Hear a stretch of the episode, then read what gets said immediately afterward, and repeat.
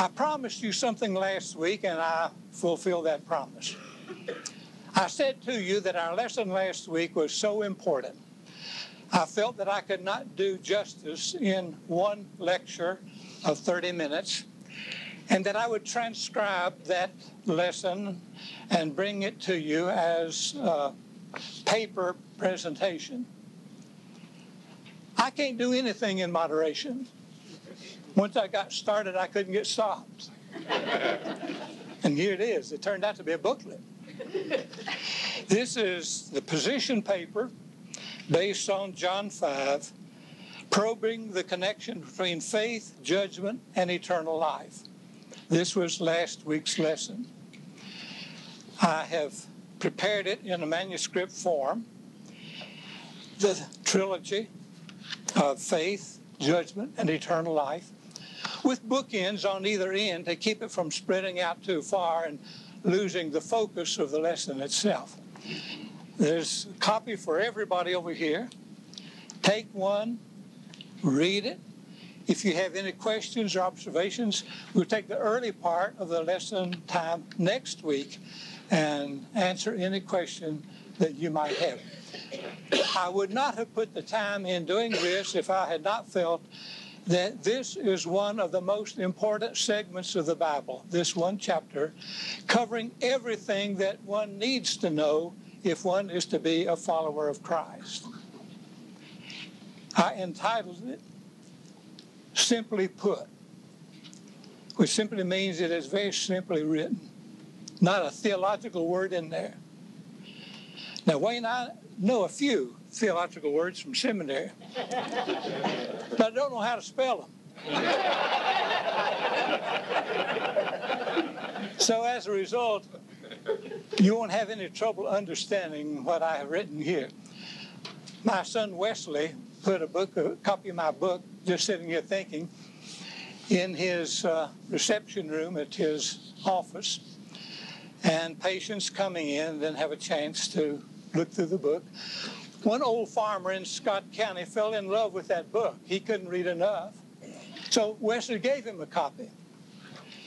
My family gets together every Sunday night and has dinner together. And Wesley said last Sunday night that this old farmer came in for his uh, uh, appointment, and he said, I think I said that my son gave him a copy. If I didn't, my son gave him a copy. He said, I love your dad's book. He thinks so exactly the way I think. the only trouble is he's educated and I'm not, and I have to keep a dictionary beside the book so I'll know what he's talking about. well, believe me, you won't have to use a dictionary because I have reduced this as simply as it can be reduced in terms of understanding. And I think that if you will read it seriously, that you will find that you have a far greater comprehension upon what it means to be reconciled to God through Jesus Christ. Over here next to the door, there's a copy for every one of you. I uh, started out to be a couple of sheets. I told the printer to put a hardback on it so it wouldn't get limp and you'd be tempted to throw it away. You'd be more likely to put it on your bookshelf.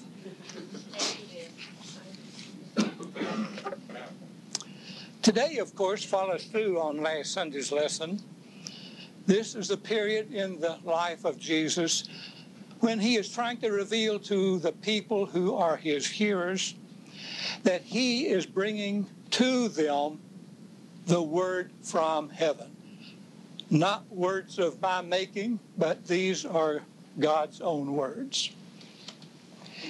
In the book of John, there are seven metaphors that Jesus uses to describe who he is if ever there was a teacher who was skilled in communications, certainly it was Jesus.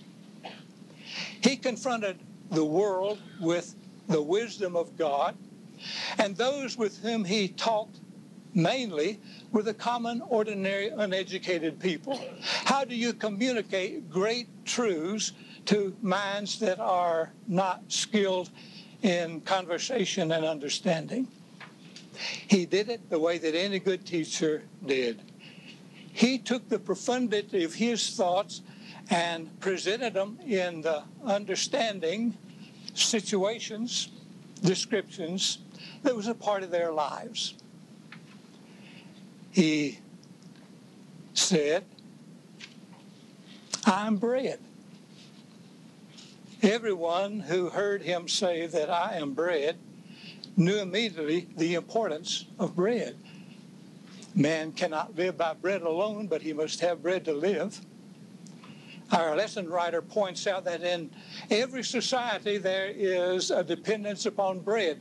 Depending on where you live, the kind of bread that uh, the table is set with for your enjoyment.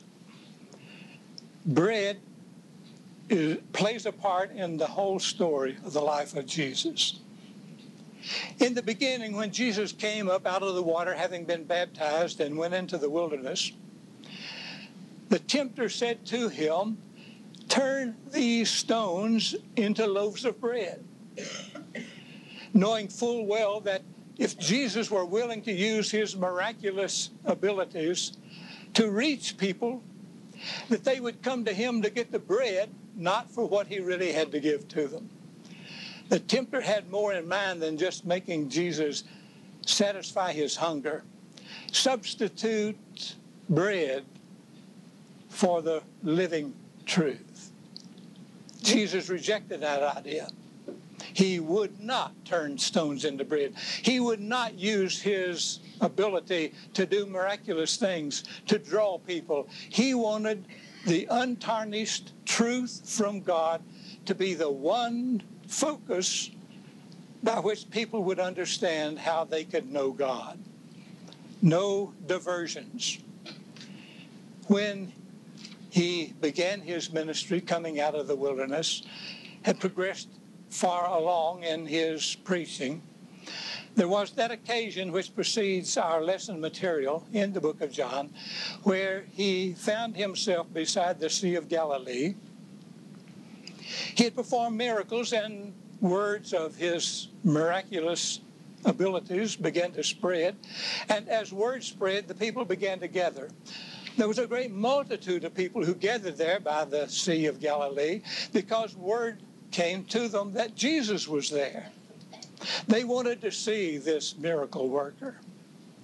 When Jesus saw the people gathering in great numbers, the lesson writer said that there were 5,000 men in addition to those 5,000 were the women and children.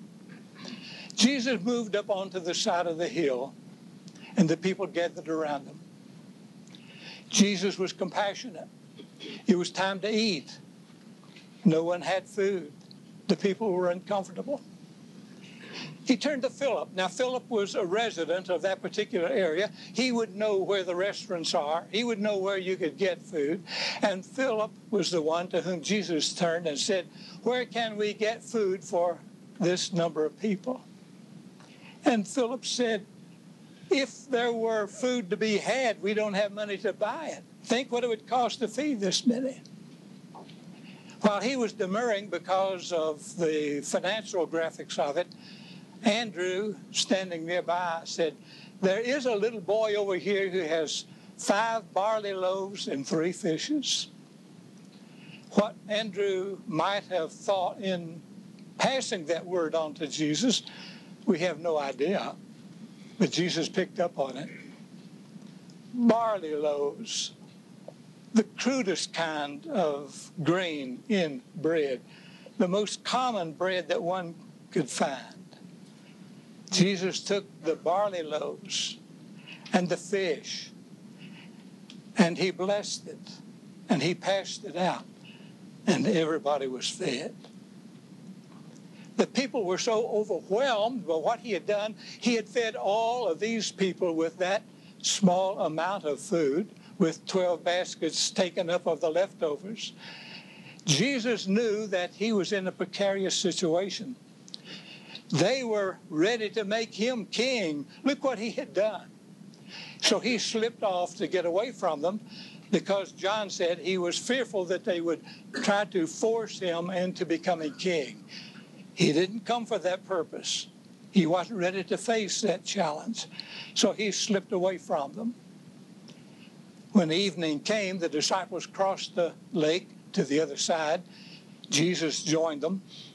In the course of doing so, that beautiful story of Jesus walking on water is recorded. They went to the other side. The people didn't know that they had left. And so the next morning, they all gathered together again to be with Jesus, and he wasn't there. They figured that he had gone to the other side. So they took the boats and went to the other side. And when they came, Jesus said, I know why you're here. You want me to feed you. That simple. They were not coming to hear his word, they were coming to get free food. And they said, Moses fed the people from the bread of heaven. And he said there would be another prophet who would come they would do miraculous things.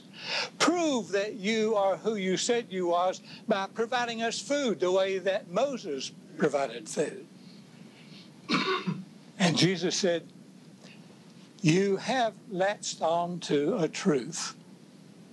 I am bread, which is the substance of life. And I did come from heaven, as the manna came from heaven. But the difference is manna the bread from heaven, satisfied the body. I am the bread that came from heaven to satisfy the soul. Whoever eats the bread that I am will never hunger again. Whoever eats this bread will have the substance of heaven within them. And they began to grumble among themselves. This wasn't what they had wanted to hear. And Jesus, knowing their grumbling, said, you must eat my flesh and drink my blood if you are to be my disciples. Nothing could be more repugnant to the mind of a Jew than drinking one's blood. Blood was the very life of the individual. The ancient Jew equated with blood with life. And to think that here was one who was speaking about drinking the very thing that they saw as the giver of life. They found that very distasteful and began to grumble even more.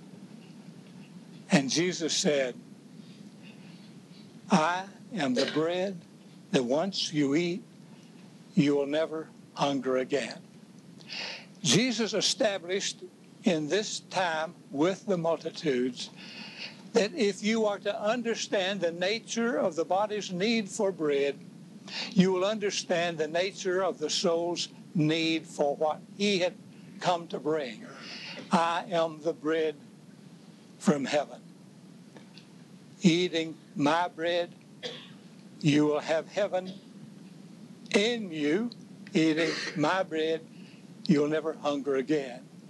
Eating the manna, once the manna has been eaten, you're hungry again. Once you've eaten this heavenly bread, you'll never hunger again. The people just could not accept what Jesus was saying to them. They had latched on the idea that here is one who is going to lead us, who's going to give us food whenever we get hungry, who's going to do our bidding, who'll be our king. And what did they do? They turned and left him standing in the presence of the miracle of heaven itself, an effort in order to interpret the mind of God and what He is offering to the people, the people turn and leave. Jesus was disappointed, of course. And he turned to his disciples and he said, Are you going to leave me too? And what a response of confidence. Where can we go? they stayed because they had nowhere to go. And so Jesus, knowing full well that the temple authorities were ready to arrest him and to stop his ministry, slipped back into Galilee where he would be safe, and he went undercover remained there until the time of the Feast of the Tabernacles that was to be held in Jerusalem. And John said that his brothers said, If you're who you say you are, you ought to let people know about it. We're going into Jerusalem for the Feast of the Tabernacles. Go with us. There will be pilgrims from everywhere who have converged upon Jerusalem. This will be your opportunity to say to all of them what you've been saying around here. And then John adds these words His brothers did not believe he was who he said he was. One of you brought up last week the fact of his family being incredulous that Jesus was anything more than a brother. But here is John's response to their urging him to go to Jerusalem. They did not believe that he was who he said he was, and they were goading him to go to Jerusalem and pronounce the thing that they themselves had rejected. But Jesus said to his brothers, No, I'm going to stay here. It's too dangerous for me to go to Jerusalem. The time for my being turned over to the hand of my enemies has not yet come. I'm going to stay here where it's safe. But there was a magnetism about the temple in Jerusalem to Jesus, and he just couldn't stay in Galilee. And so John says that when the others had gone on to Jerusalem, he decided to follow and he went to Jerusalem as well. But he stayed undercover while he was in Jerusalem. He made no public appearances, he just wanted to be there. But there's nothing like having a message to proclaim and nobody to proclaim it to. Jesus couldn't remain quiet, he couldn't stay in the shadows. So John said that halfway through the festival, that Jesus came to the temple and began to teach. What he was trying to tell them on that occasion was simply, I am authentic. I am the Son of God. I do have the word of eternal life. I am the bread of life. Now, those who were educated among those who were at the temple began to say among themselves, What a learned man! Everything that he says shows that he is a man of great learning. Yet he didn't go to school like we did. Where did he get that kind of learning? And they began to lean a little bit toward accepting the fact that Jesus was very unusual, that he was unique, until he started making claims once again of divinity.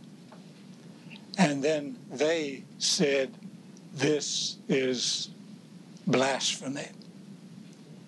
And they left in order to find ways in which they could still him. Jesus continued to talk among the people there in Jerusalem. It wouldn't be long until he faced the time of his arrest. More than anything else, he had to convince the people that he was the one sent from God to bring reconciliation, that he was the bread of life. You can find it nowhere else except in me. John makes one statement here that fits in with what you'll find in the booklet here when he says, No one comes to me unless the Father bids him come. That has been a sore spot for so many people. But that's what prevenient grace is. Prevenient grace is what John Wesley called that small smoldering of grace that is alluring that lures us to God. We wouldn't be lured to God if we had just an objective understanding of God. With all of the other things in the world that are equally aggressive in getting our attention, why would we bother to give our lives to someone who is nothing more than an object of our intellect but there is a yearning because of the presence of prevenient grace, a yearning for something that only God can satisfy.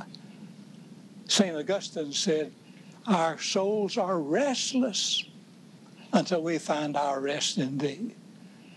And that is the lure of God toward the consummation of our lives with His, with Him.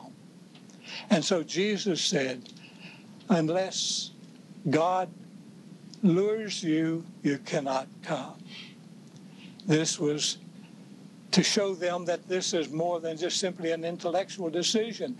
It is a matter of merging together the personality of the individual with the nature of God Himself. I am the one who can do this. If you will eat of me, I am the bread of heaven. If you will drink of me, I am the water from heaven. Then you can be reconciled to God and you will never hunger and thirst for meaning in your life again. He tried to convince them, but they would not or could not comprehend anything of that nature. And so he blended back into the shadows. And then John concludes by saying, On the last day of the festival, he came out again to the temple and he shouted to the people his last challenge to come and to drink and to eat. And then there was an interesting statement with which the lesson concludes. The Spirit had not come upon the people because Jesus had not yet returned to heaven. We talk about the coming of the Spirit. We're talking about it in the booklet. It comes with the death of Christ. It is the death of Christ that releases the Spirit of God to come into the world. So this is a continuation of our lesson of last week that you'll find in the brochure. And those of you who were absent last week, you've got one up on everybody else. You didn't have to be here, and you're going to get the lesson anyway. Well, this is the crux of today's lesson. Jesus is trying to impress upon the people that I am the one who came from God. You cannot understand the nature of me other than to say, you know what bread is all about. You depend on bread for life. You depend upon me for eternal life. And this bread will satisfy every need that you might have spiritually. Any question on today's lesson or comment?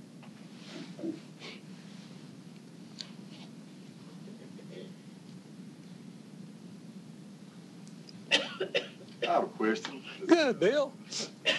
When you say Jesus is God, and, you know God is Jesus, explain that.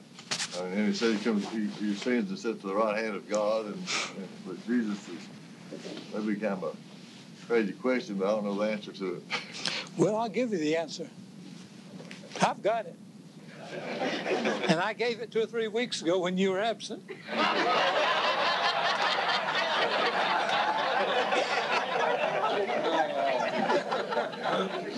and at that time I said, You won't find a biblical scholar or a theologian anywhere that will agree with me. But accept this for fact. Jesus was conceived by Mary from the Holy Spirit, which is God's presence in the world. When God comes down to earth, he comes as the Holy Spirit. There's not two, it's God, God the Father, and God the Holy Spirit. Holy Spirit being the form of God when he comes into the world. He consummated life with Mary, saying that I'm sending my son into the world. I will be in him and I will reconcile the world to myself. Jesus was a product of a sexual union between Mary and the Holy Spirit that on nine months later, on Christmas, he was born. That's when Jesus came into being. He was God because God was his father. Genetically, he was everything that God was, just like I'm everything that my father was. Everything my son gets from me, genetically. And he is God's son. But he's also a son of a woman. He's human. The early Christians explained it by saying, very God of very God, totally God. Very man of very man, totally man. there have to be some mysteries we can't explain, and that's one of them. How he can be totally God and totally man, but he was. And so once he was born, then God took on another personage, and that was his son. Jesus acted out in the world on behalf of God with the wisdom of God, but as a living human being. He hurt, he hungered, he wept, all of the emotions that we have. He was one of us. That's what the gospel writer said. He became one of us. On his death, then that one great miracle that's not explained in my book, it's the only thing that's not explained. Everything is explained to that one. How God reconciled the world through the death of Christ, we don't know. Theologians have expressed opinions. One said he paid a ransom. Another said he was a sacrifice, as sacrifices were made. Any number, but we don't know. The Bible doesn't tell us. Only that through his death we were reconciled. That is, he died for our sins. Our sins separate us from God. He died so that sins could no longer separate us. We have to accept it. It doesn't just happen. You have to say yes when he offers it to you. And on accepting it, then it is as though you never sinned. You're totally sinless before God. Jesus, having accomplished that, went back to heaven and he sits at the side of God. His son and dad sitting side by side. God and the Holy Spirit are one, and Jesus is his son. That answer your question? Thank you. Yes, sir. You were going I thought the Bible said that Jesus had always been. He was always been because he became a part of the Father. My son has always been through me, through my father, genetically, all the way back to the very beginning. The substance of who I am is the substance of who he is. Jesus, when he became the Son of God, and the Bible says he's the Son of God, it's not my verbiage. He inherited from his father, just as we inherit from our fathers, everything from time beginning. The crux of it is he can't be both. Right. He can't be God and God's Son both. And he is God's Son because we know he was born into the world. We know that he was conceived by the Holy Spirit. He wasn't with God as a part of God because the Bible simply says the begotten Son of God. That means that God gave birth to him. How do you give birth to a child if it's yourself? You're giving birth to yourself. Max Stokes used to say, You got to use your mind. I've never found anything in Scripture that I can't rationalize if, I, if I'm willing to make my own interpretation. Yes. Isn't the coming of the Holy Spirit the completion of God's work? I mean, uh, that would be the fourth level. It's God, the Jesus, and then the coming of the Holy Spirit. The coming of the Holy Spirit was at Pentecost, of course. Now, there is a point in Scripture where it says Jesus brought the Holy Spirit upon his disciples. But that is inconsistent with the statement that John makes that the Holy Spirit did not come into the world until Jesus had returned to heaven. But it was the act of his death through which grace came into the world. And grace is that one quality that reconciles us to God apart from works. We cannot achieve salvation through works, only through grace. All of this was our discussion last week, and it's in this book. See, I'm going to make you read that book. You're going to get an answer to all of your questions. We can talk about it next week. Yes. The verse, in the beginning was the Word, and the Word was with God, and the Word was God. Tie that in with your um, theology there Jesus. Exactly the same. What was in Christ did not just come into being initially. He became of God's substance. Pick off a piece of God. It's been there from the beginning. Squeeze it into Jesus. Been there from the beginning. So Jesus is not a Johnny come lately because he is of the Father, and the Father is from the beginning. Would you say something about the first chapter of John in this regard? Since it says he through him all things were created.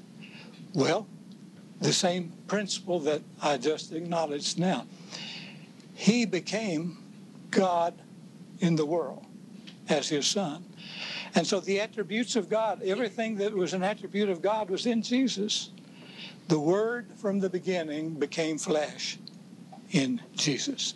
So it isn't something separate from God, it is totally God and totally man. It's semantics, really.